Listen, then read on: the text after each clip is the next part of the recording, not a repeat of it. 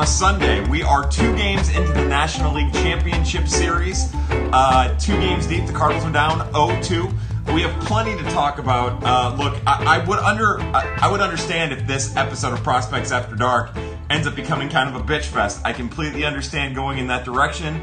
Uh, hopefully, it isn't that. Hopefully, hopefully we can have some pretty solid uh, uh, discourse. Jack and a bunch of numbers says, "Yo, Kyle, hello, Jack and a bunch of numbers. How are you, Drake man? How are you? Look." Uh, We've got a couple things to talk about, of course. The prominent issue, I'm sure, during Prospects After Dark is going to end up being the absence of the Cardinals offense in the first two games of the LCS. Uh, what up, Forever Cards? How are you, bud? Uh, I would imagine that the other thing we'll probably spend a lot of time talking about over the next hour or so uh, is the Cardinals pitching, which has been pretty good. Uh, Jay Clark, 1999, says free cafe. Yeah, I would imagine that tomorrow we'll see uh, Jose Martinez in the starting lineup, and that's the right move to make. Uh, what happened at Busch? Uh, uh, just an, an ass kicking clinic, unfortunately. Uh, D Jones says, I'm headed to game five. If there is a game five, D Jones, I hope you get a game five. I do think the Cardinals will win at least one game. we'll see what happens. Uh, Isaac Hopper says, okay, let's get the negativity started. Who's your first guy you drop from the lineup? Look, I think the obvious answer is probably Dexter Fowler. Uh, we'll see how that all goes. You know, I, I, think Matt Carpenter probably finds his way out of the lineup. I'm not exactly sure how they'll do it. Uh, there's a chance Tommy Edman plays center, Matt Carpenter stays in the lineup, and Jose Martinez goes to right. The one thing I feel confident in is that we will see Jose Martinez in the lineup tomorrow. Uh, how the rest of it adjusts out is is the big question. You know, I'd put Edman at third. I'd have Jose Martinez in right, and I'd do Bader or Arozarena in center. The Cardinals need a rangier outfielder than Dexter Fowler in center if they're going to put Jose Martinez in right, in my opinion. Uh, I can't spell says Fowler looks great. Cardinals Hall of Famer or Cooperstown. So somebody brought up a good point in my DM or my mentions rather on Twitter. Is we're all singling out like our least favorite Cardinal, right? You have people who are singling out Harrison Bader. Uh, people who are sing- singling out Matt Carpenter, people who are singling out Dexter Fowler, when the reality is none of the Cardinals are hitting and they're all playing pretty bad. In the NLDS, the Cardinals were carried by Marcell Ozuna and Paul Goldschmidt. And while Goldschmidt has a hit, neither he nor Ozuna have hit particularly well. Uh, so this is a full team effort, is all I'm trying to say. Yeah, look, Fowler's been terrible. Uh, I know that there was a play in center that he might have been able to get that we that he didn't get that we all feel confident Harrison Bader would have got. I get that. Uh, what I know is it's time to spice up the Cardinals' offense, their lineup, and hopefully Mike Shildt does that. Josh, what's up? Uh, have a smack says Edman to the top, Jose and right. Yeah, so that's the other thing I would do. Again, I, would probably have uh, Edman Edman leading off or Wong leading off, the other one hitting second, depending on however you wanted to do it. I'm fine either way. I think Jose Martinez goes to center or goes to right. I mean, and again, I am on board with uh, uh, Harrison Bader or Randy Arozarena playing center. I think the offense needs that shakeup. I don't know what's going to happen. My guess is more than likely Dexter Fowler plays center, Edman plays third. Uh, but we'll wait and see. You never know. Fowler could or uh, Carpenter could play third, and Edman could play center. Uh, Victoria, how are you? I'm glad that we can do prospects after dark free. I'm sorry you've had kind of a crappy day. Uh, I'm sure it was Cardinal related, uh, but hopefully we can work on through it. Uh, hello, Christian. How are you? Nice to have you aboard for prospects after dark. Jay Dizzy says uh, you have twice as many clothing items as last time. Yeah, I added a clothing item, something we can take off later in celebration. Look, the Cardinals haven't earned my nudity. It's important that the Cardinals earn my nudity, or else I'm not going to give them. Uh, I won't take off this shirt tonight. The Cardinals haven't earned it. Ethan Klusner says, wouldn't mind seeing Randy get a start. That's where I'm at too. Look, I uh, here's what I think. Look, I try to put myself in Mike Shildt's shoes. Just thinking about myself as Mike Shildt, hearing what he says. I do think Jose Martinez starts. I don't know how the Cardinals could get away with not doing that. I think more than likely Dexter Fowler is in center, and it's just a matter of what happens with with Ed or with Edman or Carpenter. I don't know what's going to happen at third. Again, I would hope Edman gets a start at third. more than likely, that's what happens. You just never know. Uh, but I am on board with subbing out someone in center, whether that be Randy or Harrison Bader. I know that sounds crazy, especially against Strasburg. That has a recipe for disaster. But I think if you put Jose Martinez in right field, you need to do a better job of covering ground out there. And I think Harrison Bader might be the right answer. Eric Thomas said, Eric Thomas, our good friend, said, just heard the Cardinals won the Central. That's right, good work. Uh, VHS says, other fan bases keep saying Busch is empty, and they are right. Yeah, so I, uh, you know, especially Friday night, and I get it was cold and all that stuff. Uh, Saturday, I was surprised by how many empty seats there were, and it's a really interesting dynamic. It's a really interesting thing to talk about. Uh, Ashley and I were talking over the weekend on Friday night as we saw all those empty seats, uh, you know, in Illinois, and I thought to myself, like, if you're Mr. DeWitt, like, how do you feel about that? You bought the organization and it's thrived and thrived and thrived, and now you have an NLCS uh, that you're kind of. I mean, you weren't the favorite for by any means. You were the fourth on the chart uh, of the four remaining teams to get to the World Series. But this is what this team and this organization and this fan base has been clamoring for, and here we are, and they're not selling out the stadium. It's really interesting, uh, and it's a fact that it's happening. I remember back in the day when I was a kid, you'd go to Busch Stadium and they would tell you what the attend- the tickets sold were, and they would also give you the attendance number. I wish the Cardinals would do that again. I know they won't because it makes them look bad, uh, but it's something I would like to see. Christian says, Kyle, I expect nudity and am sorely disappointed. Well, when the Cardinals win a game, I'll take my clothes off. Uh, but you're right, you should be disappointed. Everyone should. Uh, would Jack and a bunch of numbers said, would you consider dropping DeJong and Fowler for other players tonight and tomorrow? Uh, I am not on board with removing Paul DeJong, and I get it. Like I just and again, so DeJong has been somewhat iffy in the field. It was nice to see him get a hit the other night. He has one of the Cardinals' four hits so far this series. Uh, so I don't like if you're going to take everyone out. Uh, uh, DeJong's been terrible. I get it. Uh, I'd probably leave him in there. And again, part of my complaint with removing Paul DeJong is it's hard for me to put Tommy Edman at short when Tommy Edman hasn't played short. You know, Mike Shildt missed a lot of opportunities down the stretch to get guys time that needed time at positions where they need time, and uh, it didn't happen. So while I would like maybe a potential Carpenter, Edman, you know, Randy in center and Jose Martinez in, in right field, I don't think any of that's going to happen. So unfortunately, yes, I'm starting Paul DeJong. I'm hoping that that hit he got, by the way, he looked surprised to get that hit, carries him into the start against Strasburg. Uh, let's see. Kyle, love me more. I need love. That's a Grammy. I love you, buddy. Graham, I love you more than life itself. Uh, I'll let you out of your cage. You've earned it. Sports Cam, a Sports Nerd Cam, what's up? Uh, Josh Stuckey says Dexter is still taking decent at bats, and I still won't start Jose.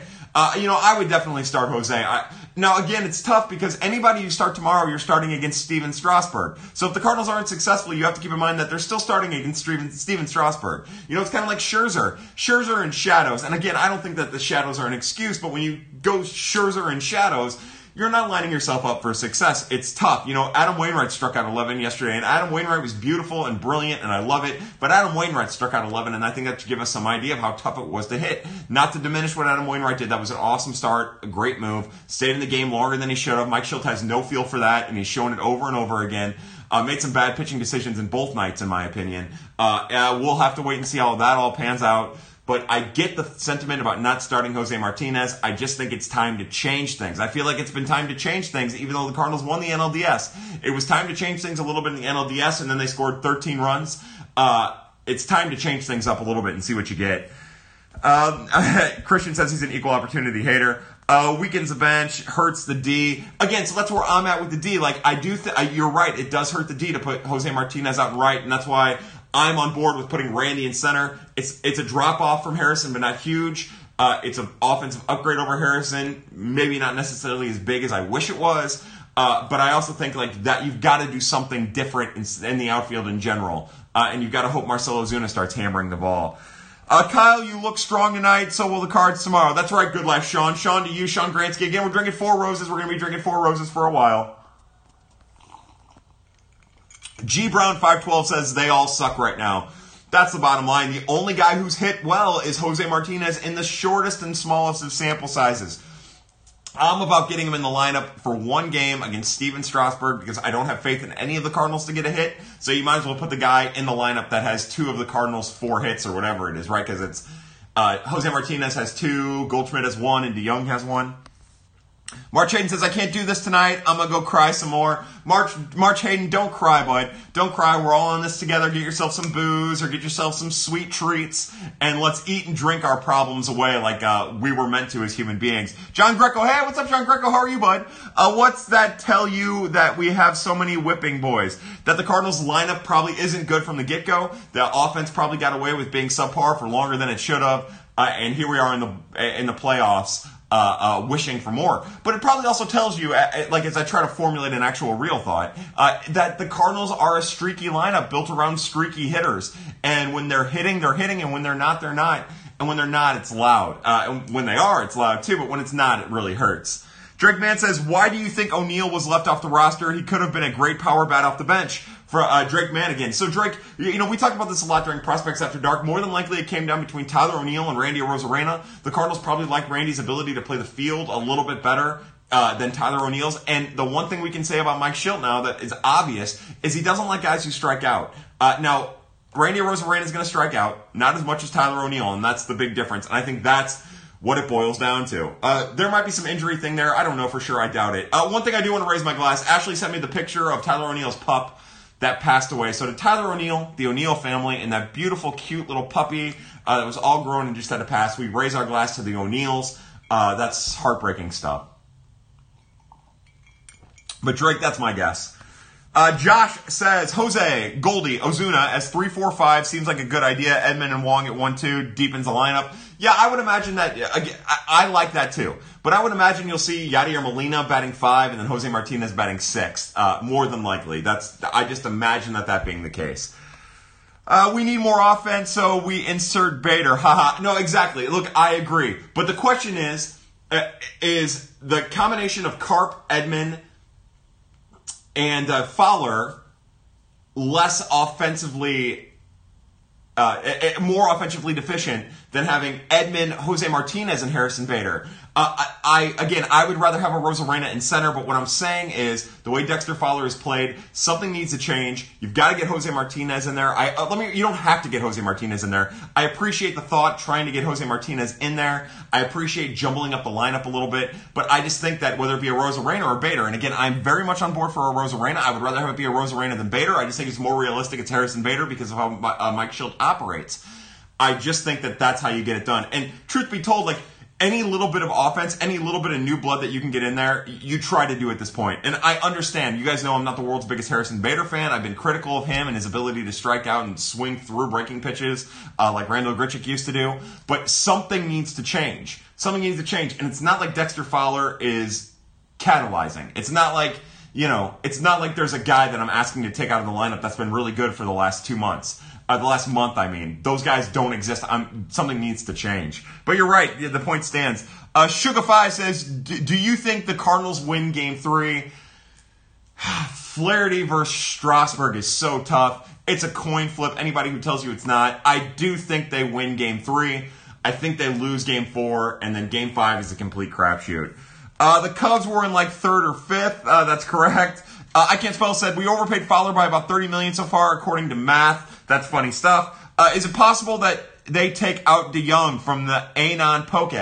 Uh, I don't think they take out DeJong. Uh, again, I don't think taking out DeJong. And again, so this is where we get back to like what's best for the Cardinals. DeJong's one of the few guys that have a hit in this series. Now he's looked terrible. He's struck out a ton. He's been really bad over the last little bit. But even over the second half, since May, when he was really struggling, since mid-May, where you look at his numbers and you're like, he hit 218 with a 280 on base percentage, there were still little times like four or five different times in that that that bracket uh, since the middle part of May, where he would have 10 games where he'd hit 330 with a bunch of home runs and get on base. What you're hoping for now is that that's the the hit that he got the other night is the catalyst for that. Will it be? I don't know. I don't think they take him out. I doubt it. You're not going to put Yairo Munoz there. He's a terrible fielder. He can't hit very well either. Maybe you put Edman there, but the Cardinals didn't put Edman there down the stretch. They put Munoz there, so it shows me that they don't have the faith in him. Uh, so no, I don't think there's any chance that DeJong comes out. Uh, Brian uh, J underscore five says, "Is Montero getting enough consistent at bats playing behind India in the AFL? Montero's getting a ton of at bats. He's not doing much with them, uh, but that's how the AFL works. Look, that's what he's going through is not uncommon in the Arizona Fall League. A lot of times it's somewhat of a timeshare, uh, depending on how injuries shake out. Is he getting enough at bats? Look, we all overblow uh, a little bit of the." Uh, oh God, we all overblow a little bit of the Arizona Fall League and how important it is for development and blah blah blah. Look, that's that is one of the dynamics about the Arizona Fall League and trying your hardest to do what you can with a little bit of opportunities that you get. Uh, so is he getting enough at bats? Probably not, but that's just business as usual in the Arizona Fall League. Uh, Bader would K four times. Yeah, maybe, probably. I mean, I don't blame you if you think that. Uh, BR Chef says, if you're Mike Shildt, who's the Randy A of Pad? Uh, so what are you saying? Like the guy that I'm constantly, who's the one guy that no matter how well they do, you're constantly hoping finds their way into the lineup? It's Tommy Edman. Although Tommy Edman's earned it, uh, probably Harrison Bader. I'm probably blinded towards how good they are, something like that. Uh, Matt Carpenter. March Hayden says Cardinals on my shit list right now. I get it, March Hayden. They're on a lot of the the fans' shit list. And again, I'm not trying to be a rights holder. I'm not trying to cover up for them, but it is the NLCS. The Cardinals made it to the NLCS. Uh, we've all we bitched about for the last three years is how bad they are, how they haven't made the playoffs, and here we are in the NLCS. Now, I'm not asking you to not be pissed at them. I'm not asking you to take them off of your shit list. But what I would ask for every Cardinals fan to do is keep perspective on the situation. Now, again, I'm not, I'm upset too. The way that they're hitting is terrible. Uh, the pitching has been pretty solid. The managing, to my, in my opinion, has been subpar. Uh, but they're there. And they're still only down 0-2 and they've been down before and they've won a series already this this playoff. So I'm not I'm not as dobber down as everyone else is. I get why they're on your shit list, but let's wait until they lose, see how they lose, and figure it out from there. Uh, I can't spell says people forget how bad Jose Martinez is in the field and how he didn't really hit all year. Yeah, no, I, I understand that, but Jose Martinez also hit really well coming off of his uh, not at the major league level. Uh, he hit really well coming off of his IL stint down at Memphis, which again is just AAA, and then started turning it up a little bit before we got into the postseason. And now you're right, but what we're talking about is one game. We're not talking about a permanent substitution. He's the only guy who's got hits. He's the only guy who's giving like he's one of the few guys giving competitive at bats. And something needs to change. Again, his at bats in the last the last two at bats he's gotten are, are, are the last two at bats he's had are more competitive and better than anything we've seen from Dexter Fowler. They're better than anything we've seen from Matt Carpenter. Other than that last at bat for Paul DeJong, better than anything we've seen again with Paul DeJong. better than Harrison Bader. Like the Cardinals have to be aggressive now. They're past the point in sitting on their hands. They have to be aggressive. So you're right. His defense is bad out in right field. Uh, the Cardinals are smart. They'll put somebody in center who can kind of ad- adapt and adjust to that, and we'll see where it goes from there. But to sit on their hands right now uh, and continue to run Dexter Fowler out there and Matt Carpenter and uh, you know, whoever else. Paul DeJong's the one exception because of short and the lack of real options behind him, even though I believe that Tommy Edman can play short. I've seen him play short. I think he'd be fine there. Uh, it's not going to happen, though. Uh, the Cardinals need to adjust. It's time to adjust, and at least Jose's getting hits. Uh, he might not get a hit against Strasburg tomorrow, and then you can readjust for game four. But I feel more confident now going with somebody who doesn't look hopeless at the plate, like Dexter Fowler or Matt Carpenter, uh, for somebody who's got a couple hits and has had some really great at bats. The other thing about Jose Martinez is Jose Martinez is really good against top tier pitching. It's always been one of the things that he's really good at. So I look down and I see Jeff Niehaus is in this. I also see that Mr. Jason Hicks, the godfather of prospects after dark, is in this. Mr. Hicks uh, I raise my glass to you, Jeff Niehaus. I raise my glass to you. My my pad people, I raise my glass to you. You look, uh, uh, faith is not lost. Let's not lose our minds just yet. Uh, let's remember there's still plenty of baseball to play. Know that tomorrow is a very, very important game. Be sad that Jordan Hicks isn't pitching out of the bullpen because that'd be huge. Uh, and go Cardinals, you know. So to Mr. Hicks, uh, the Godfather, Madame Hicks, Jennifer, the the Queen of Prospects After Dark, and the Prince of Prospects After Dark, Jordan Hicks. I raise my glass to the Hicks family. I don't think anyone forgets, to your point, I can't spell. I don't think anyone forgets that Jose Martinez is a bad fielder. Uh, I just don't think we care right now because we need hitting. Uh, John Greco says, boring team, no star power equals empty seats. I do think that there's some truth to that. Although what's really interesting is there was a chance that that could have been Adam Wainwright's last start at Busch. It's not going to be. He's going to pitch next year more than likely. Uh, but that stadium still wasn't full for that. So, you know, if, if this fan base isn't going to get up for an Adam Wainwright playoff start that might be his last playoff start. Also, for Max Scherzer, who's pitching against Adam Wainwright, the hometown guy, then I think that there's more issues than just the star power locally. I think there's something more to it than that. Uh, while Paxton is out already, I'll be damned. It was weird, sad to see empty seats. I agree. Uh, let's see. Can you just reiterate that Cardinals fans aren't racist and that we love Dex? Yeah, look, I, the whole racist thing, the Cardinals will be labeled, St. Louis will be labeled that until the end of time. Now, I will say that there's reason for the St. Louis to be labeled that way. There is an entire divide just five blocks to my north called Delmar that divides basically white St. Louis City and black St. Louis City. Uh, it's it's a whole long thing. The other thing about St. Louis and why the city and the county will never merge is because all of the white people who are scared of diversity because they're pussies uh, moved out to West County in white flight uh, because they're bitches and they're scared and they can't tolerate anything different than themselves. That's a, hum- a human trait for as long as uh, uh, white America has been white America, which is for the beginning of America. So I understand, and there are studies that prove that there is a very, very strong racial divide in St. Louis. But what I can tell you is, in my experience, what I've seen with Dexter Fowler is it's not race that drives the hate towards him. Uh, there are people who do that. I understand that. Uh, and that there is truth to that. But St. Louis itself, as a fully like racist place, where even if you're black, you, you can't get a ground up. I, I don't know if that's necessarily true. I'm a white male, uh, the the so I probably don't have a reason to be able to even chime in on it. What I know is my favorite player ever is this fellow right here, Ray Lankford. I hang his jersey. Uh, uh, uh, he's a Cardinal Hall of Famer. Cardinals have plenty of black Hall of Famers. Uh, and as long as you're putting in the effort and you're doing well, Cardinals fans are fine. If you play like shit, Cardinals fans get on you. Uh, uh, I, I can't say that I ever, I've heard personally at the stadium a bunch of hateful race etiquette or lack of etiquette towards Dexter Fowler or even Jason Heyward. And there's that famous moment where that one person made up a bunch of shit about Jason Heyward and hearing racist things and blah, blah, blah. Uh, all of that is just to say that I don't believe that the Cardinals fan base in a whole is racist. I do think that in any subset of people that aren't uh, uh, minorities, you're going to have racist people in there. Uh, hopefully that changes sometime. But the one thing I know about humanity, especially white humanity, is that we feel more comfortable around ourselves and we feel around anyone else. It'll always be that way. Uh, uh, well, it will probably be that way for the rest of my life. I hope that it isn't. Uh, and uh, that's my little rant on it. Uh, look, people always feel most comfortable with what they're like. Uh, and that's a fucked up thing, but it's part of the reality of being human. And hopefully, somewhere along the lines, it changes. But again, to your point, I do not view St. Louis, especially the St. Louis fans and the people attending the games at Busch Stadium, as racist. That's a, it's a fucking false narrative that is fueled by real issues.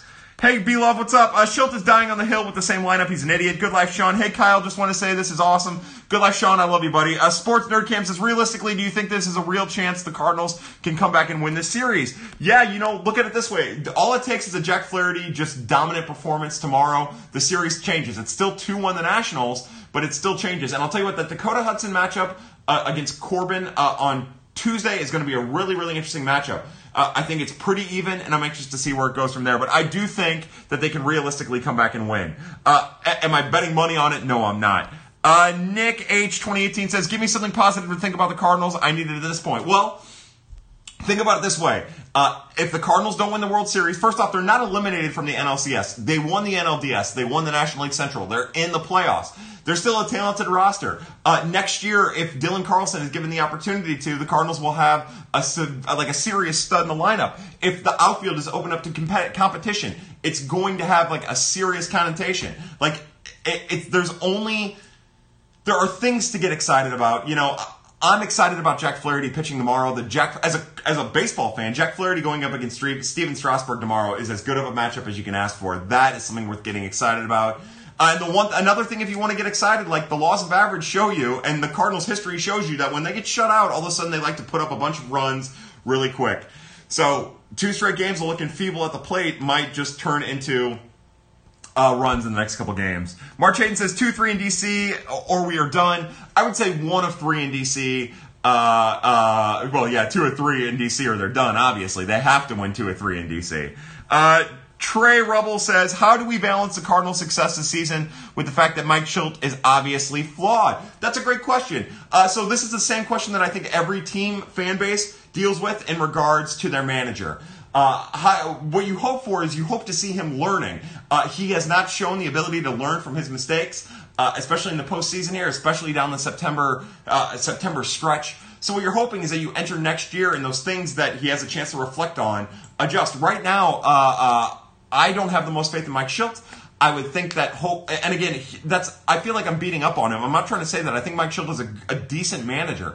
I just want to see that, like, right now is crunch time. Right now, there's a lot of pressure. Right now, like, every decision is the wrong decision, even the right one somehow. I want to see that he's capable of adapting to the wrong decisions that he's made in the long haul uh, after reflection. So my thought is let's not judge him just yet based on the decisions that he's making. Let's see how he adjusts to the decisions he's made.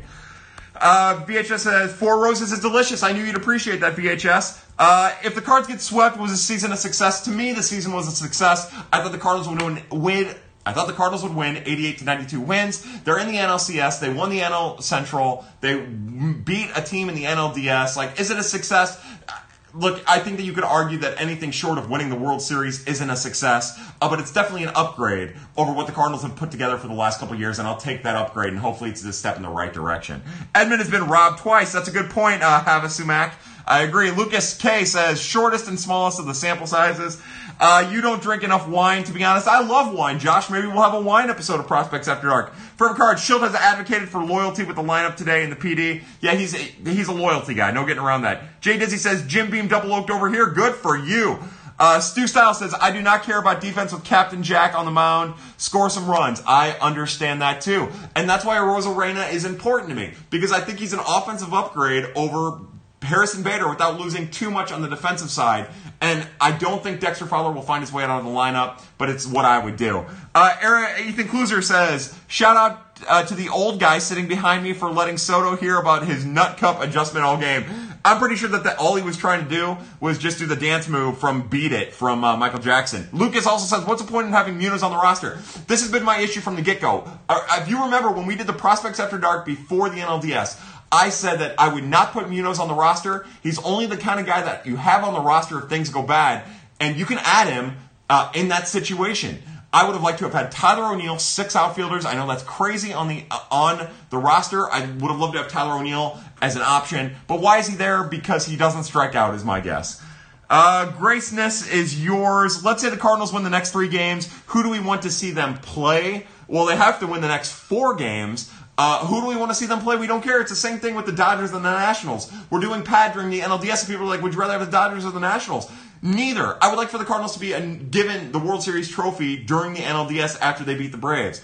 Uh, you don't wish for one team or the other because it's the playoffs. You're down to your last four teams. It doesn't matter who you play. Anything could happen. You never know who's going to have that one transformative start like Anibal Sanchez has. You just never know. So you don't. Who would you rather play? Neither of them. You don't want to play either of them. They're the best two teams in the league. Uh, who would you rather play? The Dodgers and the Nationals? Neither of them. They're two of the best four teams in the league. The last thing you want to do is decide who you want to play because it's a foolhardy exercise. Uh, Jack and a bunch of numbers says, "Do you think the Cardinals will trade Reyes or not?" It seems like his time is up with us. How would that? So I get what you're saying, Jack, and a bunch of numbers, but how would the Cardinals trade Alex Reyes? Who are they going to trade him to? You know, what kind of value would they get back, back for him? Uh, again, he's cheap. He, I get that. That gives him value. as a dynamic arm when he's healthy. But if you're another organization what are you trading for Alex Reyes? Not a lot, right? So doesn't it make more sense for the Cardinals to hold on to him? Uh, sure, if you're if the option is to DFA Alex Reyes, which apparently is an option, uh, then yeah, yeah, sure, you trade him and you try to get anything for him. Uh, but I just I, look. I, I, think if we're talking about a guy with a grade on MLB The Show, then yes, you can trade Alex Reyes. But I think it takes away from the fact that we're we're missing that that's an arm injury. He's not a pitcher; he's an arm injury at this point. Uh, and until he's pitching in the major leagues, uh, nothing really matters. Uh, almost 100% confident Astros or Yankees winning the World Series. Yeah, I don't know. Who knows? Uh, Victoria, hello. Uh, Drake Man says, would you agree with me that there's no way that you could trade Fowler with that contract? I, I am very confident that you would have trouble trading both Fowler and Carpenter with their contracts, even if they didn't have a no trade clause. Uh, now, you try to eat the money, but then what are you getting in return? You eat half of those salaries and you're getting Raider Ascanio in return. That doesn't do the Cardinals any good. Uh, yeah, I think it would be tough, and I don't even know if Dexter Fowler would agree to to to, to, to remove his no trade clause to make it happen. Uh, Josh says, if you look at the Young's rolling xwOBA, uh, it's pretty insane how far he dropped suddenly. It's been bad. March Hayden, I pray we trade Fowler and keep Ozuna. Again, I that's unrealistic. You can pray all you want, but uh, there's no God, so good luck. Uh, Slat, Slat Timo says, think someone has mentioned to Ozuna that he should swing more or less level, not towards the moon. I don't think so. Look, I, to me, it doesn't look like his swing has changed. What looks to me has changed is how he's getting attacked. And it looks to me like he's getting attacked like up and in more, and he's not turning on it. Uh, Casey Camp says if Carlson is not on the roster right now, does he play? Uh, th- if Carlson is on the roster right now, does he play? Think Cards are regretting not bringing him up. No, he doesn't play. If he's on the roster, he's not going to play. The Cardinals are still going to do their stupid shit that they're doing. Uh, and also, like, next year, uh, again, I am in favor of a completely open competition for all three outfield spots like it should be. I think Dylan Carlson should be involved in that. I think he should have a chance to win one of those spots. But don't be surprised if we see Harrison Bader in center with Tommy Edman in left and Dexter Fowler in right uh, for game one. Uh, I don't have any faith in Mike Shildt to make the right decision in that regard. So, with that in mind, that's why I say what I say.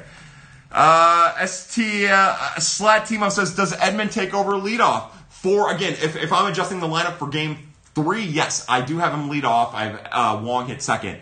Uh, next year, how does it work? I, I, don't know. Again, we'll have to see how the parts all fall into place. Uh, I would not be opposed to it, even though he doesn't walk a lot. He still takes a decent amount of pitches and gets himself in a position to hit. Uh, Kiefer Dean Roach, hey Kiefer, what's up? Have we cheers to David Freese? We have not. So to David Freese, who retired after a great 11-year major league career, the local product uh, provided us with the most electric moment in Cardinal baseball history in Game Six of 2011.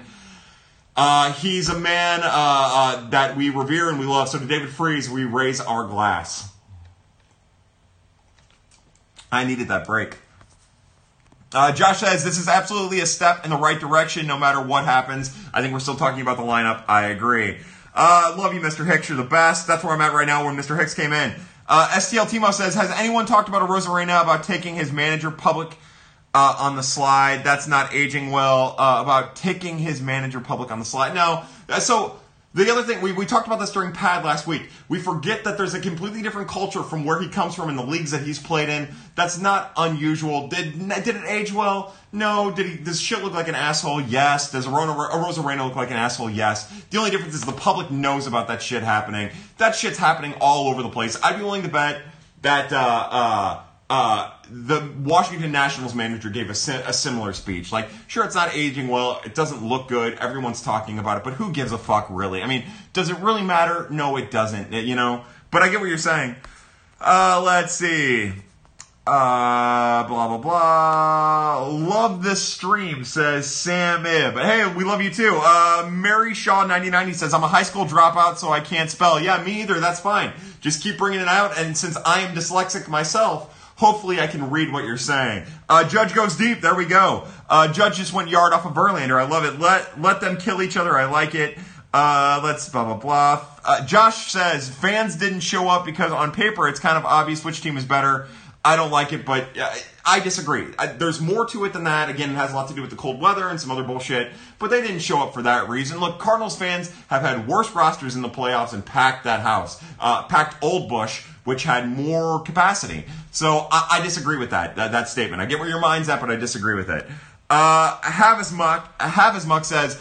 I don't think it's a racial thing. I think it's people not wanting to pay St. Louis City taxes. It, trust me, it's partially a racial thing. I work, I live in the city and I work in the county, and I've heard everything you can imagine. Uh, Kyle 2020, I love it. I hung on Delmar in June when I came down there. No probs on my end from Jay Dizzy. Yeah, so Delmar is an awesome street with awesome things. They call it the Loop. One of my personal favorite uh, areas in the city. But the city has a ton of amazing uh, neighborhoods and stuff like that. Uh, it's the, everything north that ends up being an issue. It's called the Delmar Divide.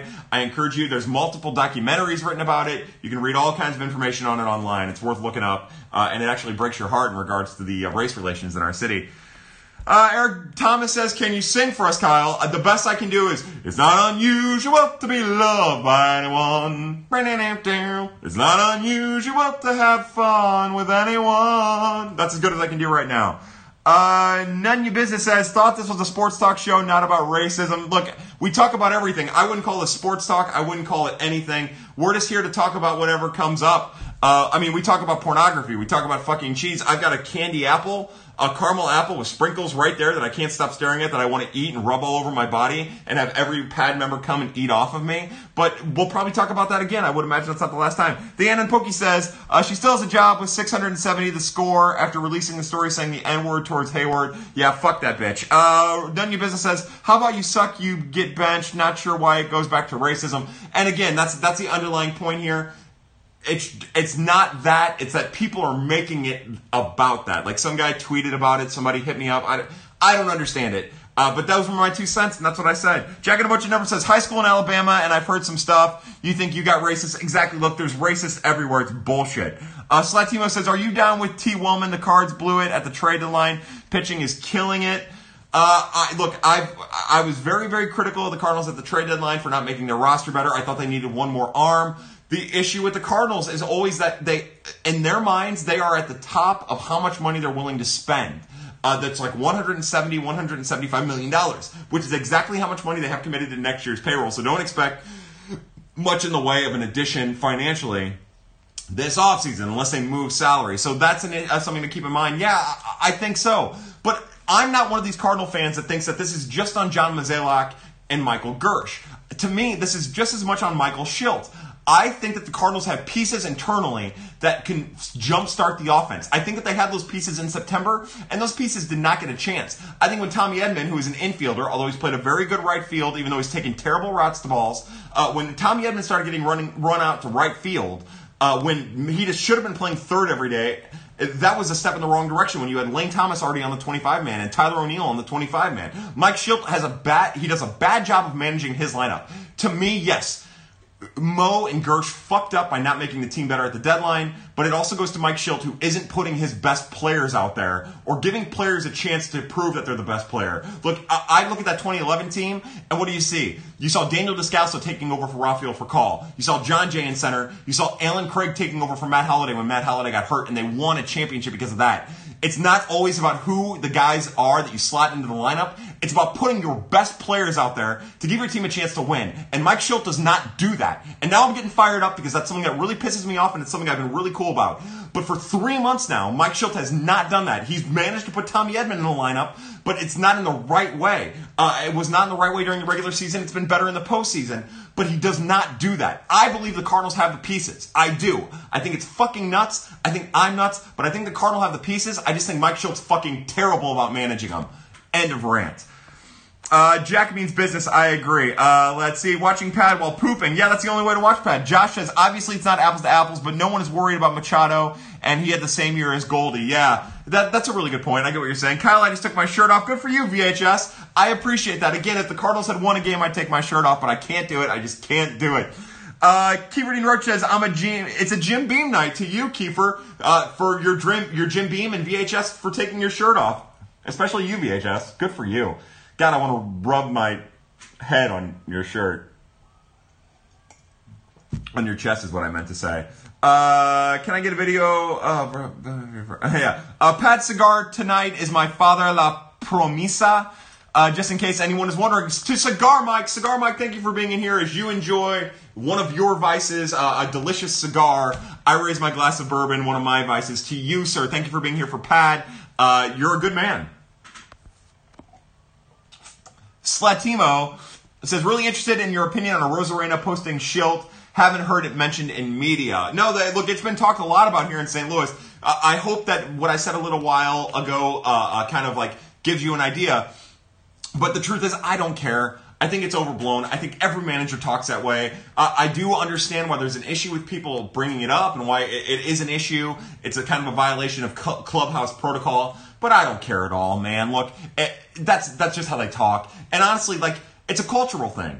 Here in St. here in the United States, it's a big, big no-no. But that's the kind of shit that like they do in the Mexican Winter League. It's the kind of shit they do in the, the, the Cuban League. Like hiding that shit, hiding those emotions is a very, very United States thing. Uh, it's not necessarily a, a, baseball thing anymore. Although we, of course, as you as Americans, associate baseball with the United States. Uh, it's not. So it doesn't really matter. It's stupid. Yes, it never should have happened. Of course, I doubt it ever happens again. But who really cares? You know, the, Mike Shildt drops a bunch of f bombs. Uh, it actually made me like him, uh, other than just be indifferent to him.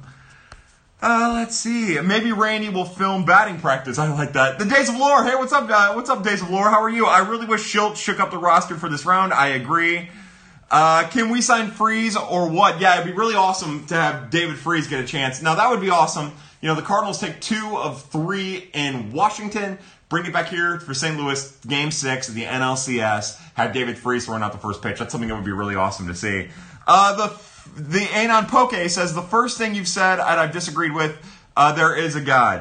Uh, I don't get what's going on. Eight holes seem to be feasting. Swanson and Michael A. Taylor.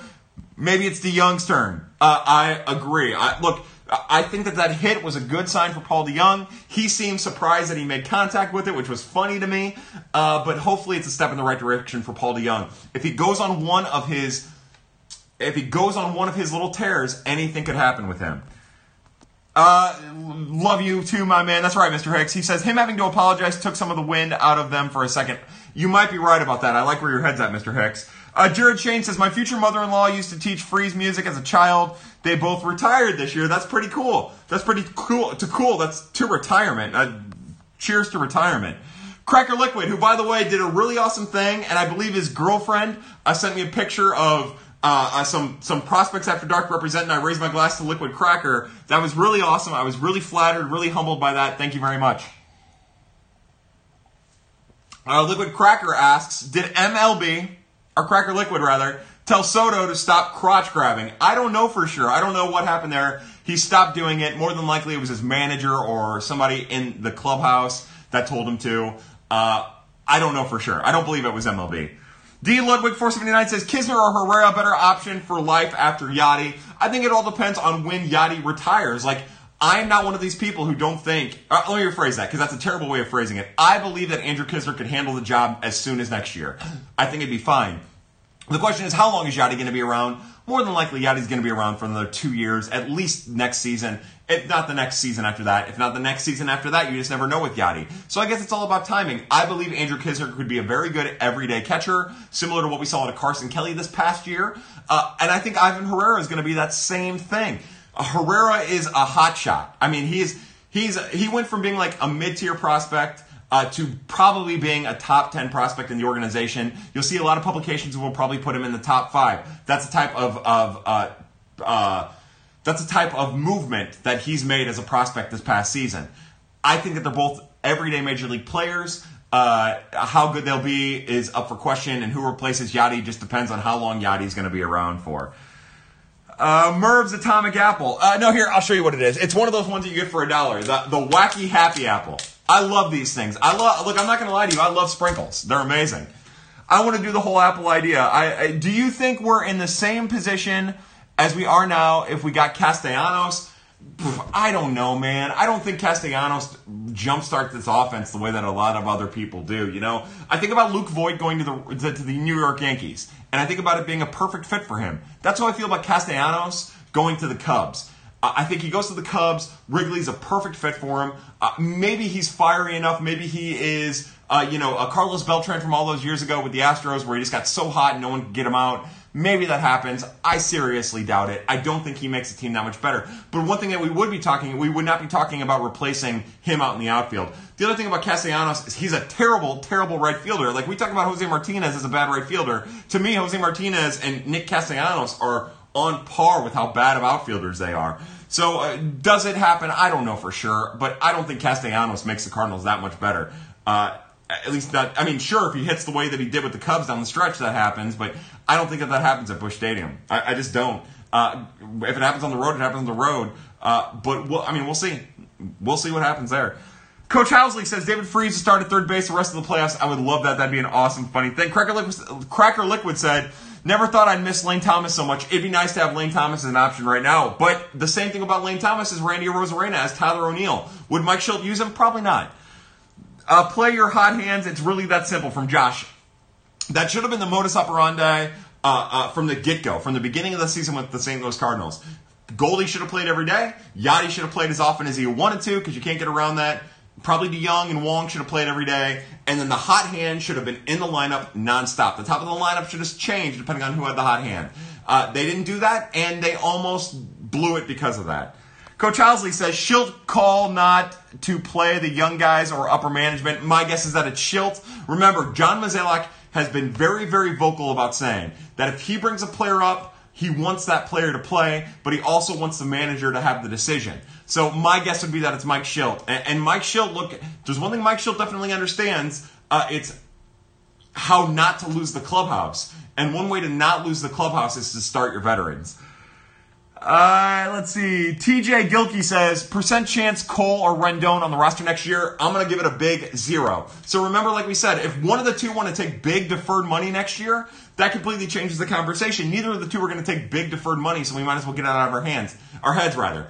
Next year, the Cardinals' committed payroll is the exact same of what it is this season. The Cardinals have been reluctant to add on top of that, and if they're going to add on top of that, it's only going to be small little bits. So if Cole or Rendon and then the year after that, when you take into uh, account arbitrations and picking up option years, if they decide to pick it up, it's still right around 170. So I don't think the Cardinals are going to add salary. I don't think there's any way they do it. The Cardinals have $18 million committed to Matt Carpenter for the next two years. I think he more than likely gets a chance at third, so that kicks Rendon out. Uh, I don't think the Cardinals go after Cole because I think they're gonna they're not going to outbid the Yankees for Cole. They're not going to outbid teams that have money for Cole are teams that are willing to spend money for Cole. So 0% chance. I don't think there's any chance that they have Rendon or Cole at the start of next year. Jay Clark says, uh, tell STL Sports Central that. Funny. Uh, Ethan Kluser, I don't even know who STL Sports Central is. Ethan Kluser says, on the bright side, looks like I will not be having to get a pad tattoo for my Wayno shutout. Good for you. I'm glad that you don't have to. Uh, Cracker Liquid says, do you think opiate use is an issue in the MLB outside of the Angels? You know, that's tough. That's such a tough thing to speculate on. What I know is that opiate abuse is rampant in America, and I don't think that that is I don't think Major League Baseball is immune to that. You know, I don't think any avenue is immune to that. Like any type of workforce is immune to that. You know, uh, the opioid addiction is a real thing. It's loud in America. Uh, it's loud in rural America, and most baseball teams are you know are placed in cities, so that kind of changes the dynamic there. But yeah, I think it's naive to think that uh, uh, there isn't more opiate use in baseball than we know in football in basketball and soccer and all those sports, yeah, yeah, America has an opiate addiction. So it's reasonable to think that it's in the other sports, but it's also not fair to speculate that it is either, I guess. Josh, Goldie was probably flabbergasted by Shildt's language. Uh, he's too innocent. Yeah, I would imagine that Goldie like turned around as Mike Shildt started cursing so he could pretend like he didn't hear it. Uh, Drake Man says Seth Elledge and Ivan Herrera were both great in the Fall Stars game yesterday. Yeah, and Seth Elledge has been throwing strikes in Arizona, and that's the big difference. That is a big difference in between the struggles that he had in 2019 and how well he's done in Arizona. Really pulling for Seth Elledge. The Cardinals are going to need bullpen arms next year. Eric Thomas says, can we take a moment to mention that Ashley did for my students? We talked about it last week, definitely. Uh, but Ashley, by the way, is kind of like partnered with with Utz Snacks. Utz sent her a bunch of snacks because Utz is a great a great company with great social media relations. Uh, Ashley asked people to donate a dollar or something uh, uh so that Eric could buy Utz snacks for his uh, his his classroom, and it's worked out great. You guys provided a bunch of money uh, for for that, and uh, Eric's class is going to get a bunch of snacks because of it, and that's amazing. And uh, to charity and working for a better cause, even if it's something as simple as snacks in a classroom. Oh, VHS has posted pics of Oscar's body on a slab. I can I can picture him right now, just fucking devastating. Coach Housley says, at this rate, Card sign Molina to a 10 year extension. Yeah, don't be surprised if something like that happens. The Days of Lore says, I don't want to think about life post Yadi. You probably will never have to because you'll die before it happens. I'll die before it happens. Ethan Klusner says, Tim McCarver and Yadi should just flip roles when Yadi wants to retire. I'll be anxious to see how that all goes with Yadi. I can't imagine, like, it's going to be interesting to see what kind of role Yadi has within the organization after he retires. Uh, it'd be funny to get him in the, the booth with uh, Benji and Polo. I think that would be an amazing thing to watch. Coach Housley says, what would the starting lineup look like if Stubby was in charge? I would imagine it'd be something similar. Now, in the minor leagues, when Stubby was the ma- manager at Memphis, that lineup was constantly changing. People were constantly up and down the lineup, uh, but that's not how it works in the major leagues. So I would imagine it'd be something similar. Uh, but there's no telling. There's no telling because managing in the minor leagues is different than managing in the major leagues. Kiefer says, at this point, it's been almost eight weeks since Lane's injury. Wonder when he's healthy enough to play. So what was it? Uh, 60 day, put them on the 60 day DL, uh, divided by seven. All right, I can't add. So 10 weeks, it would have been, uh, uh, 10 weeks to get off of the 60 day DL. Now, the last time we saw him was like three weeks ago and he didn't have a cast on his hand. Uh, more than likely, he's rehabbing it. He might have been ready to play come now or the World Series time. He probably would be right now in the same situation as Wacha is, where he could play, but probably better off he doesn't. Uh, yeah, but again, it doesn't matter because there's no evidence to show that Mike Shildt would actually use Lane Thomas in this situation. Because if he's not using Randy Arozarena, then he's not going to use Lane Thomas, I don't think. Uh, Josh says the argument could be made that opioid use would be worse among athletes because of injuries. Yeah, probably. And also wanting to keep the competitive advantage. Like we heard, you know, that was always the rumor with like Barry Bonds. Barry Bonds used steroids because he wanted to keep the competitive advantage. Uh, th- there's reason to believe that, but again, it's all speculation, and I don't know if that's necessarily fair or not. And to be honest, I'm kind of a rube. I'm a bit of an idiot, and it's probably not fair for someone as dumb as me to speculate on something like that. VHS says, had a guy I work with go to rehab twice, once for Oxy, the other time for fentanyl. That poor motherfucker. Oh my god.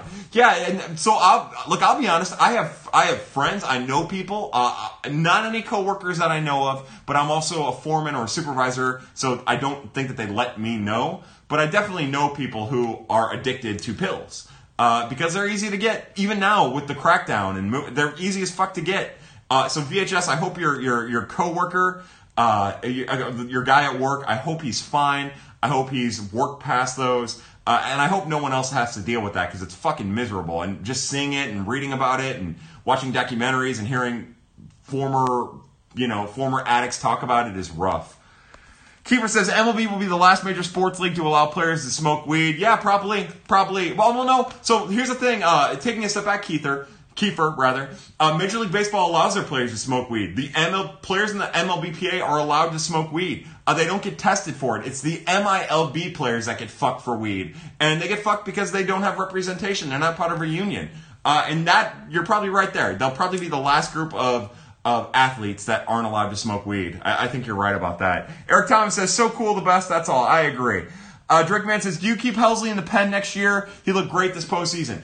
I would go to spring training with everyone, using everyone as an option as a starting pitcher. Uh, Gant, Ponce de Leon, Helsley, Carlos Martinez, uh, anyone, uh, Jake Woodford, uh, Angel Rondon, Johan everyone goes to spring training with a chance to be a starting pitcher to fill in that fifth spot, and then I would backfill from there. What's going to happen? I don't know. You know, they'll do that bullshit thing where everyone got stretched out, but then two weeks into the preseason, two weeks into spring training, it's just Carlos Martinez and like John Gant or some bullshit like that. But yes, I have been very, very vocal for the last couple years that Ryan Helsley should be in the bullpen. I believe Ryan Helsley should be starting. Or should, let me rephrase that. Should be shouldn't be in the bullpen. I think he's good in the bullpen. I think he plays a very valuable role in the bullpen. But I've been very vocal about saying that Ryan Helsley would be a top three starter for this Cardinal team. I I would expect him to be more dominant than Dakota Hudson. Uh, that's just my two cents on the issue. The Cardinals would be better off having him in the rotation. Uh, Josh says Helsley Gallegos could be devastating eighth and ninth inning guys in 2020. Looking forward to that. So the other thing I'll remind you about Giovanni Gallegos, who has been very, very good, is sometimes relievers have one really, really good season and then fall off of the face of the earth. I understand your excitement about potentially having Gallegos and Helsley in the back of the bullpen next year. I'm excited about getting Jordan Hicks back when Hicks is healthy, whenever that might be. Uh, hopefully, he takes his time getting there. We don't want to take any chances with that. We want him to have big paydays in the future. Want him to be healthy when he finally makes it. But all I'm trying to say is that sometimes we get overexcited, especially when it comes to relievers, and relievers have the shortest of short uh, shelf lives. So I am big on Giovanni Gallegos. I think he has a long-term success. Will it happen? I can't guarantee it. Absolutely not. And two, I'm pretty excited about that too. Jeff Niehaus just says Schrock question mark. Yeah, Max Schrock isn't going to be added to the 40 man. He'll be expo- he'll be able to be drafted by uh, teams in the Rule 5 draft, and more than likely he never makes a major league debut with the St. Louis Cardinals. But we'll just have to wait and see. You know, he he had a good second half as compared to his first half last year, uh, compared to his 2018 season as well. Hopefully he can get his shit together. I like Max Schrock a lot, uh, but there isn't a whole lot of hard contact there. He's come a long way in becoming a pretty good defensive third baseman and a really, really, really good defensive second baseman, which are all positives. Doesn't strike out a lot, but something needs to change in his approach. The problem with a guy like Max Schrock, who can make contact with everything, is that he tries to make contact with everything. He needs to be more selective on what kind of pitches he's hitting. Drake Man says, I have friends from high school that turned into drug addicts. Sad seeing them throw away their lives. Yeah, it's miserable. But it's also, look, as someone who's addicted to booze, uh, I can tell you, like, you get relief out of it and it's bullshit and it sucks but like you look forward to it it's it's a fucking shitty thing and i hope and i wish them the best uh, and it sucks but it's so easy for it to happen is all i'm trying to say there I, I totally butchered the point i was trying to make but like you know when it comes to booze or fatty foods or sugars like we were talking about because i haven't I, what i'm really addicted to is sugar like Sure, the booze is great, but I'm addicted to the sugar that's in the booze. I know that for a fact. I'm addicted to sugars. I love, I just love sugars. Sugars, sugars are my heroin you can't get away from it. Like it consumes you. It consumes your thoughts, and it's easy to happen. All it takes is one thing. You know, I from April until August, I I didn't eat like I didn't eat shit. The minute I you know I I, I ate nothing but good foods. I took care of myself, And then the minute I started eating a little bit of sugar, it took over my life. And since August, I've been eating like an asshole. It's time to get back, but it's not easy because you immediately start thinking about the peanut butter M&Ms that are on the counter, and you start thinking about the cinnamon bears, and you start thinking about uh, uh, the happy apple. And I can't imagine what it's like for something that actually gives your body like full on relief sensations, like like the opioids or drugs. I can't imagine, and hopefully it's something I never have to deal with. But I, as someone who has a predilection to addiction, uh, you just never know. Uh, let's see. Uh, what high dollar lefty reliever will be signed and ruin this winter from Coach Housley? It's going to be Brett Cecil. Remember, Brett Cecil's still on the roster. Uh, they didn't sign him. They won't sign him this offseason, uh, but he'll be back and we'll prove that we can ruin him even more than we already have. Josh says if Gallegos isn't good next year, we flat out do not have a closer. I don't think the Cardinals will use him as a closer next year either. I don't know what's going to happen. Look, the Cardinals have a lot of bullpen options. They have a lot of pitching options for the bullpen. Uh, they'll probably bring in some uh, minor league free agent pitchers with the hope that they can fill bullpen spots. We'll wait and see. I look, I Gallegos, I do not view as next year's closer. I don't know who I do. He's an important bullpen piece and hopefully he can continue to do that. But the one thing I know about the bullpen is it's so unpredictable. To say right now that those pieces aren't there is it's an easy statement to say. It's something that is absolutely true, especially if Gallegos can't pitch. But what I know is that somehow bullpens are formed on the back of players that come out of nowhere. And that could happen next year. So I get what you're saying, uh, but I don't know if I necessarily agree with it. But also, you're probably right. So take it for what it is. Uh, Slatimo says, You bet on C uh, your bet on C Mary's future with the cards. I don't I don't know who C Mary is. I'm sorry. I'm gonna drink some water. Holy cow. Uh, C Mart. Uh, my thought is that the Cardinals. Remember, he's only worth like 11 million dollars next year. And that'd be a way to free up some money if you wanted to bring in another free agent. I don't think the Cardinals do. I think more than likely Carlos Martinez comes to spring training next year with a chance to start.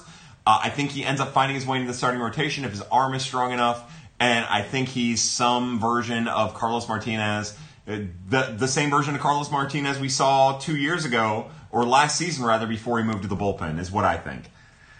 Uh, Ethan Kluser says any reasonably priced 2020 free agents you got an eye on? No, I'm not there at all. Again, so the other thing about me is because I firmly believe the Cardinals aren't going to add much in the way of salary. I've spent very little time looking at the free agents. I just don't think it's going to happen, uh, but maybe somewhere down the line I'll do it. I started working on my position rankings within the organization, and that's where I'm focused on right now. Hi, Kyle, it's your cousin. Hi, Charlie, how are you, bud? We've missed you. Josh says, please, please, please, please trade for Ken Giles. Should have got him for nothing at the deadline. Yeah, it'd be nice to have that arm. Uh, and Four Roses. Yeah, that's what I'm drinking too, Charlie. Just drinking your normal yellow label Four Roses. Uh, VHS loves that Four Roses. You love that Four Roses. I love that Four Roses. Charlie, thank you for being here. Uh, Slatimo says Cardinals' problem is good, not great at every position. Even Goldie Flaherty uh, uh, ex- accepted. The exception is Flaherty. Uh, Goldie is not good, not great. He's he's above average. He's good. Uh, this is the Goldie we're to have probably for two more years, I would think. I don't think we're to see like a surge in Goldie. I think that this is the version of Goldie we're to have. Very, very great player. Uh, uh, not uh, he, better than good. I wouldn't say great. Better than good decent enough first baseman. Everything works out well there. Uh, but yeah, I, I, get what you're saying. You know, there were times when Paul DeJong was better than good. There were times when Tommy Edman have been better than good. I think Kolten Wong is great when you incorporate his entire game uh, and hopefully his health. But your point is right. The Cardinals don't really have a whole lot of like standout talent, and that sucks. Uh, let's see. Uh, is Cabrera a reliever for good for G Brown 512? I don't know for sure. Again, he's another one of the guys that I would bring into spring training with the chance to start. But I think more than likely his role will be as a bullpen arm. Uh, that seems to be where the Cardinals are pushing that. But remember, the Cardinals will have Andrew uh, Andrew Miller, Tyler Webb again next year. They'll have Brett Cecil working his way back. So uh, more than likely, I think you're talking about Genesis, or Genesis Cabrera rather, uh, being a starter at AAA again, unless a lot of people get hurt. BR Shuck says, Kyle, what's your favorite non-Busch MLB stadium that you've been to? Well, I've been to Fenway, and I was at Old Yankee Stadium. I've been to Kauffman, uh, driven by Chavez Ravine. You know, I would say that Fenway. Fenway is an awesome stadium. Uh, it, it's, it's really, really amazing. Just Fenway would be my guess. Uh, Martinez Hook says, "I hope Carlos starts." Yeah, me too. I think that that's the best move for Carlos. I think that's what where his value is. I think that's where he's best suited. uh, and hopefully an off season of rehab and strengthening gets him in a position to start for the Cardinals next year. I think that that's the best thing for the Cardinals too. Uh, what's up with Alex Reyes from Alex Hoff One? So what's up with Alex Reyes is he's rehabbing his arm. He's trying to get strong and feel better for the 2020 season. What we always say about Alex Reyes here on Prospects After Dark is until he's pitching on a major league mound, we don't think about him, uh, we don't worry about him, and we just hope for the best. Uh, right now, to me, Alex Reyes is Trevor Rosenthal, right? Uh, Trevor Rosenthal going through Tommy John, like. I, I don't have any preconceived notions about the role that Alex Reyes is going to play until I see Alex Reyes pitching and pitching healthy and effective. Uh, but until then, like, to me, Alex Reyes is Seth Elledge. Seth Elledge. He's Bryan Dobzanski. He's just uh, Roel Ramirez. He's just a minor league pitcher that you're hoping for the best from. Uh, Josh says, but Carlos wants to stay in the bullpen because he's afraid to go broke, right? Yeah, that was fucking terrible. JT Vanderhaar says, what's the plan with Gomber and Woodford next year? Yeah, I would, again, Gomber, uh, he's spending this offseason getting strong.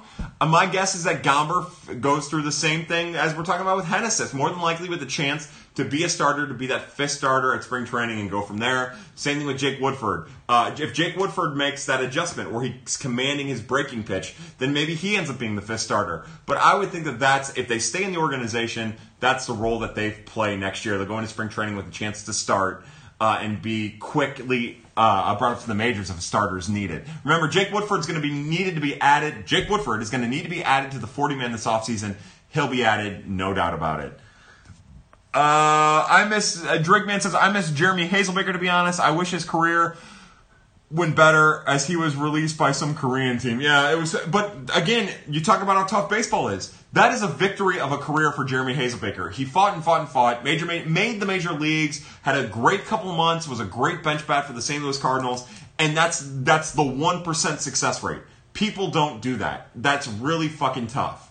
Uh, that's really fucking tough. And he did it and it's a, it's a success. So at least he got that because you know what? The majority of people don't come close to doing that.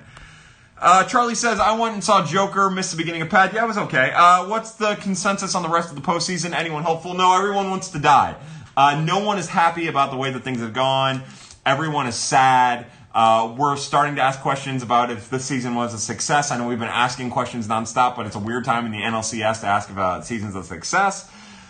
Uh, yeah, it's bad right now, Charlie, but we're trying to stay realistic, real optimistic about it, realistic and optimistic, but also kind of pessimistic about it too. Odds of Cardinal sign Rendon Cole, lol. Yeah, exactly. Uh, Coach Housley, am I the only person who would really like to see Carlos Martinez traded? No, a large portion of the, the, the population would like to see Carlos Martinez traded. I think it could happen. That's a nice little chunk of money that the Cardinals could free up if some team is willing to throw a bunch of prospects at it. Let me tell you what Carlos Martinez is from my vantage point. He's a buy low candidate.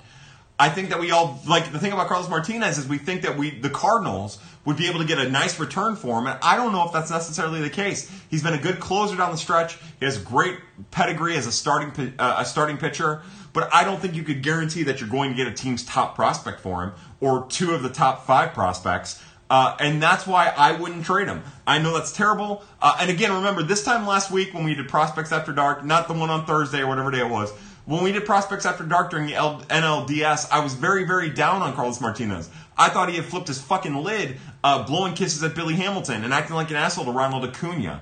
Uh, but I, watching him in Game Four get his shit together was a step in the right direction. Getting him a little bit of rest is a step in the right direction. I, I think you got to bring him to spring training. I think it's the best thing for the Cardinals to keep him in the starting rotation and figure it out from there. Get him back in the starting rotation and figure it out from there.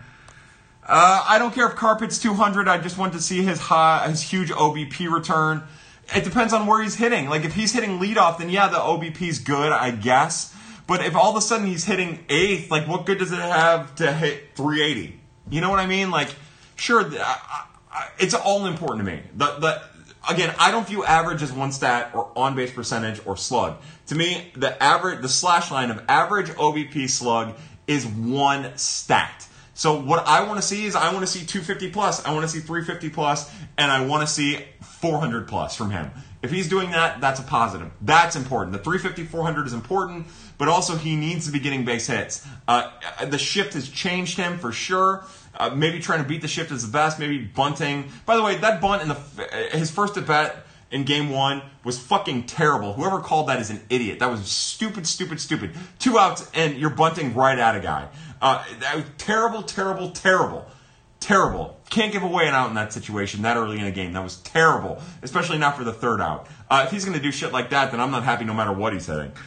Uh, GG G Brown says Pittsburgh has the best stadium. I've never been there. I'd love to go. Jack and a bunch of numbers says why do so many people like Tyler Webb? I don't really like what he brings to the bullpen. The reason people like him is because he's been effective. Look, the Cardinals have had a lot of trouble with effective left-handed pitchers, and I'm not a Tyler Webb guy. I don't think he's particularly talented, but he's effective and he's doing it. I don't think a lot of people like Tyler Webb. I think it's just for the first time in a long time we have a lefty who's actually successful and let's just step back and enjoy that because it doesn't happen as often as we wish it did. Drake Man says, Can you talk about how Tyler Webb is basically broken out this year? There we go. Now we're talking. PNC is the best. Camden Yards is second. I would love to go to Camden. I would love to go to PNC. Haven't been to both. Uh, let's see. Ethan Klusner says Cardinals middle infield 2020 slash line prediction. I don't know. Uh, everyone hits 300. Everyone gets on base at a 400 clip or a 40% clip, and everyone has a slugging percentage of a million and a half. Uh, G. Brown says any word on Gendry pitched one game and then disappeared. He pitched two thirds of an inning, let up a run, and then disappeared. The last I heard is that he was pulled because of more arm discomfort. Wasn't exactly where he wanted to be. His velocity was down.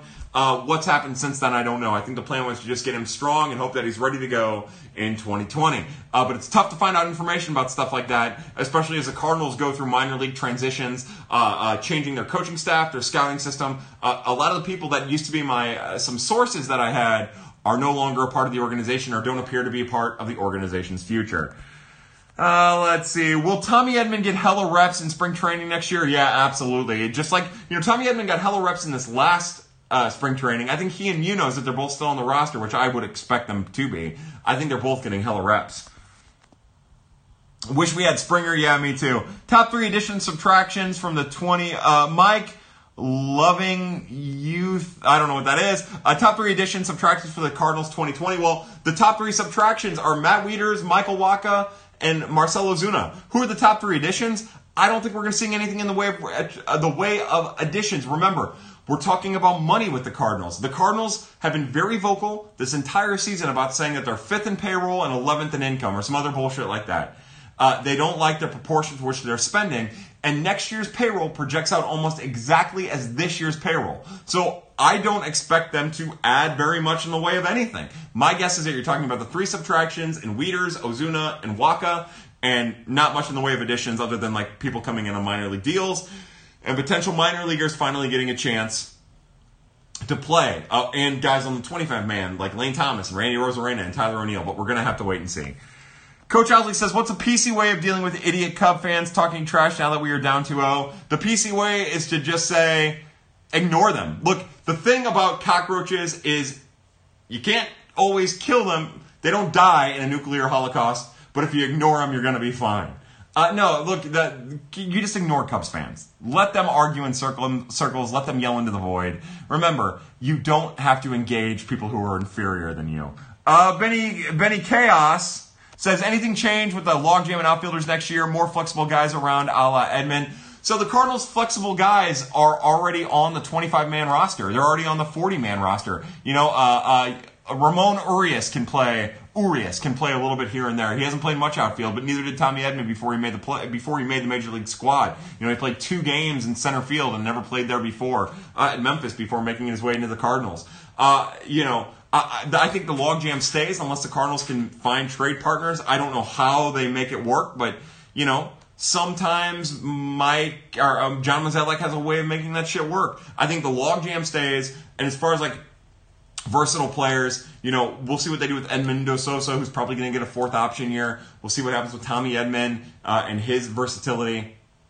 Mike Shildt still loves Yairo Munoz. The the front office still loves Yairo Munoz. They view him as being more versatile than he actually is. Uh, so no, I think that I think what you're saying, what you're asking, uh, anything changed with the logjam? Sure, maybe one or two of those guys go, but I think there's still a logjam.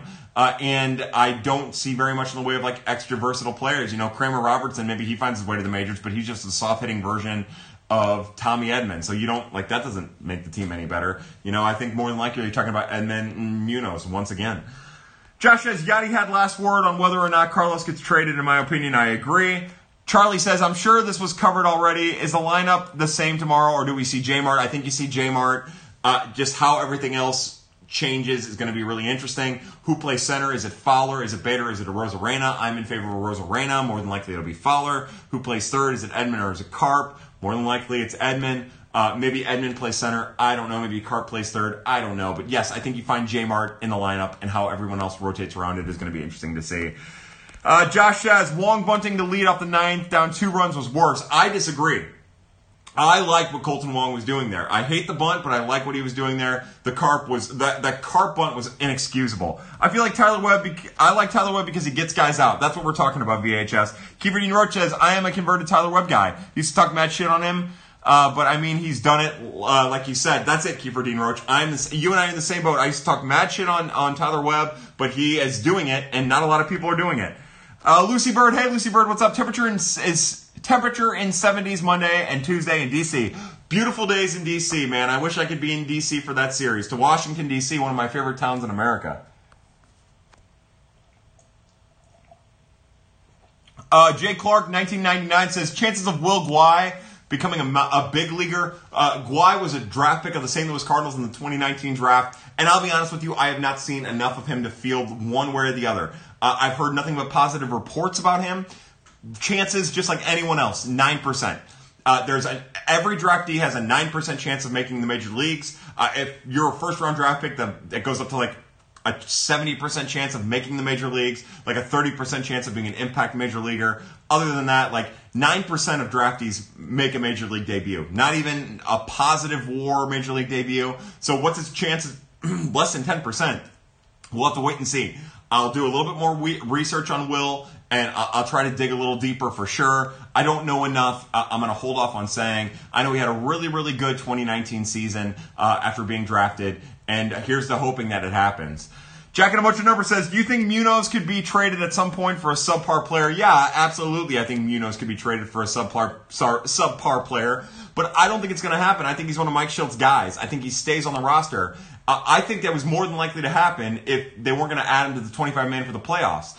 But what we're learning is that to Mike Shildt, to the Cardinals, even if you aren't going to play him, he's worth a 25 man spot. So I don't think it's going to happen. We'll see. Maybe he's part of a deal uh, to make the Cardinals better in the long run. But I would be surprised. I think the Cardinals love him for whatever reason, and I don't. I don't hate Yairo Munoz. I like him.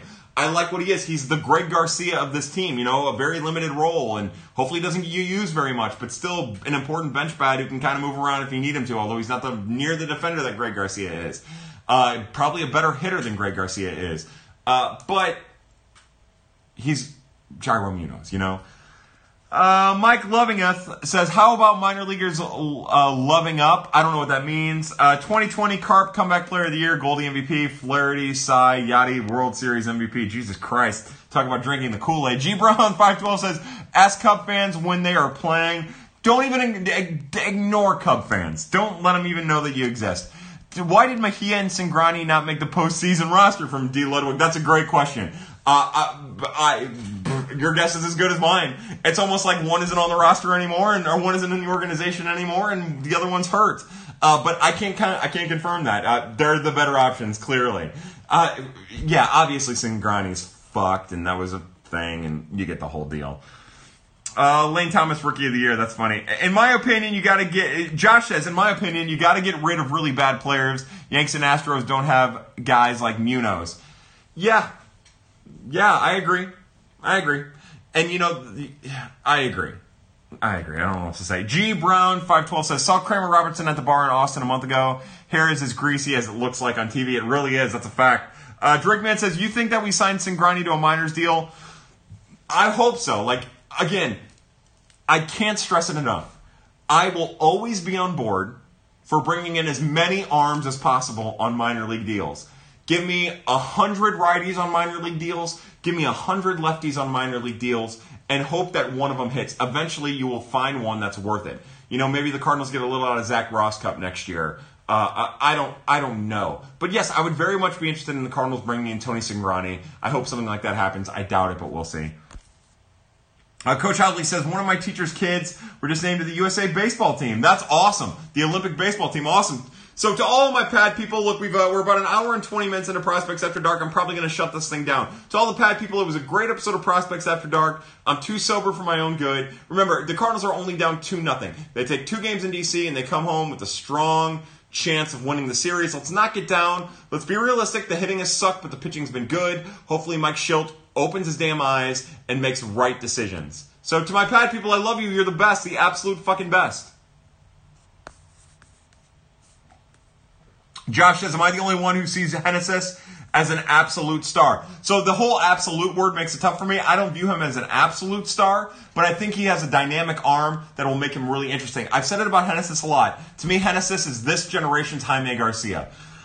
Uh, BR Shuff says, I'd sign you to a minor league deal, Kyle. I like that, BR Shuff. I, uh, I'll play for you. Uh, da, da, da, oh, a lot of yeah. Oh god. Uh, and then of course the last thing we always do at prospects after dark. Oh, looks like a left-handed Carlos head case. Oof. He's not a head case. I will say that in the DS, Carlos Martinez made an ass out of himself. I don't view Carlos Martinez as a head case. I think that's a lot of people projecting their own head caseness onto Carlos Martinez, but I get what they're saying. Uh, great show. Thank you very much. So I'm going to pour a little bit more in my glass after I got done with the pad people. To all of my people at Birds on the Black, again, Stu Styles does the amazing game recaps. Nicholas Childress does some awesome stuff too. He's been doing a YouTube page. Check that out. And chill. He's the best. Uh, Tara and Alex, Tara Wellman and Alex Crisafulli, who do chirps. Hopefully, Tara and I can call some Cardinals games using that hot mic app next year. Really excited about that potential. Uh, hopefully, that's something we get to see.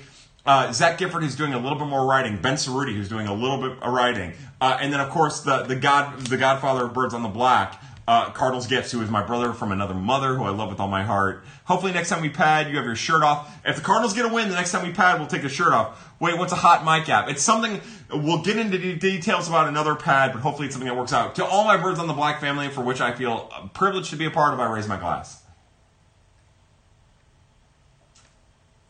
I'm here to fight people throwing around the word head case. Me too. You know, so here's the thing. Uh, as we talk about head case real fast, I'm going to end Prospects After Dark on this.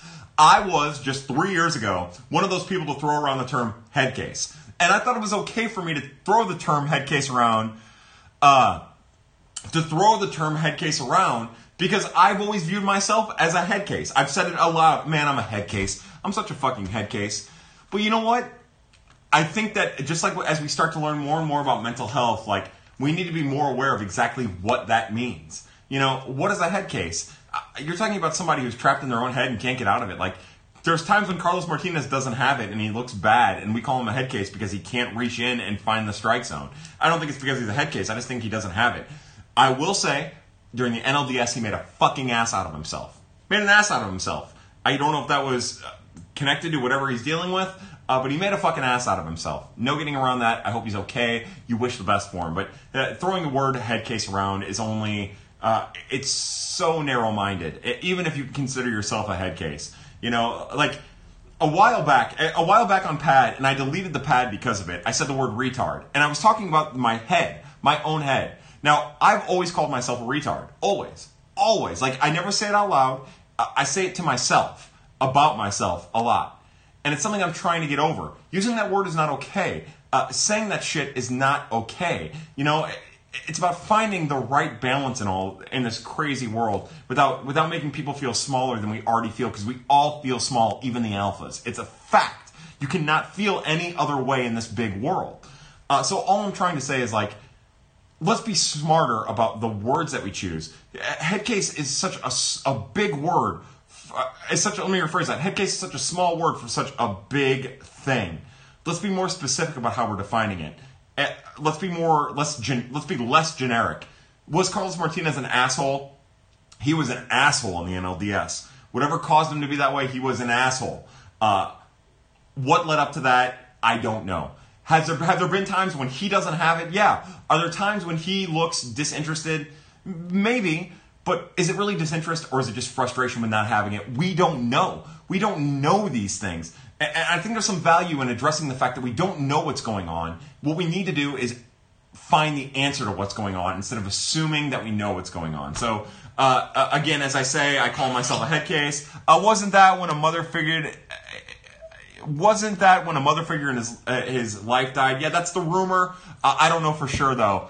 Uh, so again, uh, uh, uh, real Bo Barton uh, to all of us, and again, I, I, it's something I'm trying to get out of the habit of. So it's going to be a weird thing to cheer to cheers to. But to all of us who feel like we're head cases, to all of us who feel trapped inside of our own heads, making things worse for ourselves inside of our own heads, I raise my glass, and I would ask everyone who isn't raising their glass to remember that like life is small and it's short, and all we're all trying to do, all all of us are trying to do, is find meaning in it towards us.